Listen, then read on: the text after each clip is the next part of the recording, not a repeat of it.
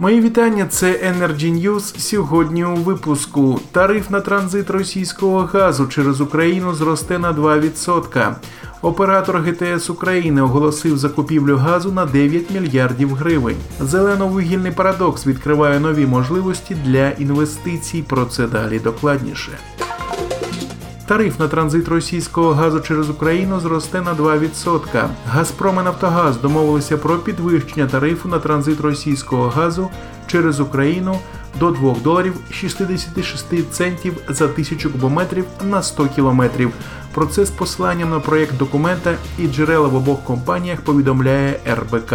Зазначено, що при прокачуванні 225 мільярдів кубометрів транспортними системами України Нафтогаз заробить мінімум 7,13 мільярдів доларів. При цьому розрахунки відповідають заяві президента України Володимира Зеленського про понад 7 мільярдів доларів доходів, зроблений ним наприкінці 2019 року. Оператор ГТС України оголосив закупівлю газу на 9 мільярдів гривень.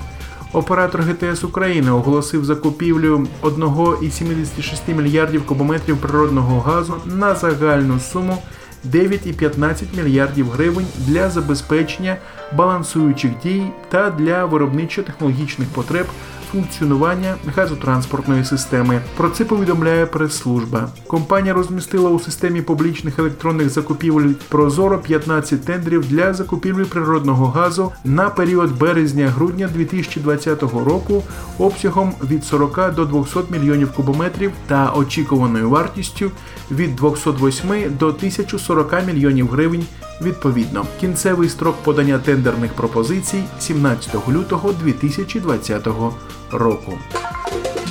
Зелено-вугільний парадокс все сильніше і виразніше помітний в українській енергосистемі, зазначив під час закритої зустрічі з членами Energy Club Михайло Бно Айріян. У 2016-2019 роках він обіймав посаду замгендиректора ДП НЕК Укренерго. Саме в Укренерго зелено-вугільним парадоксом у 2018 році охарактеризували парадоксальну складову, що існує в українській енергосистемі. Збільшення кількості ВЕС та СЕС призводить призводить до збільшення вуглецевих та інших шкідливих викидів. Це відкриває нові можливості з точки зору інвестицій, балансуючі потужності і на ринку допоміжних послуг, наголосив Михайло Бно Айріян. Далі пряма мова.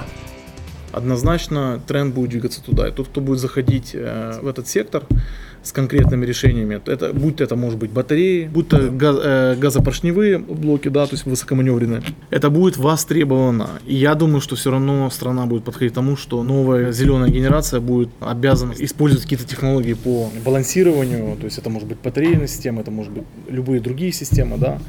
А однозначно интересно новый рынок электрической энергии приводит к тому, что и вот, э, вот эта диджитализация, то, что сейчас все в смартфоне, то, что сейчас происходит на Западе, я думаю, что там еще буквально через 3-4 года реально каждый потребитель на своем телефоне будет выбирать поставщика. То есть это все будет очень упрощено. Люди будут зарабатывать э, с помощью машин, как бы каких-то своих батарей.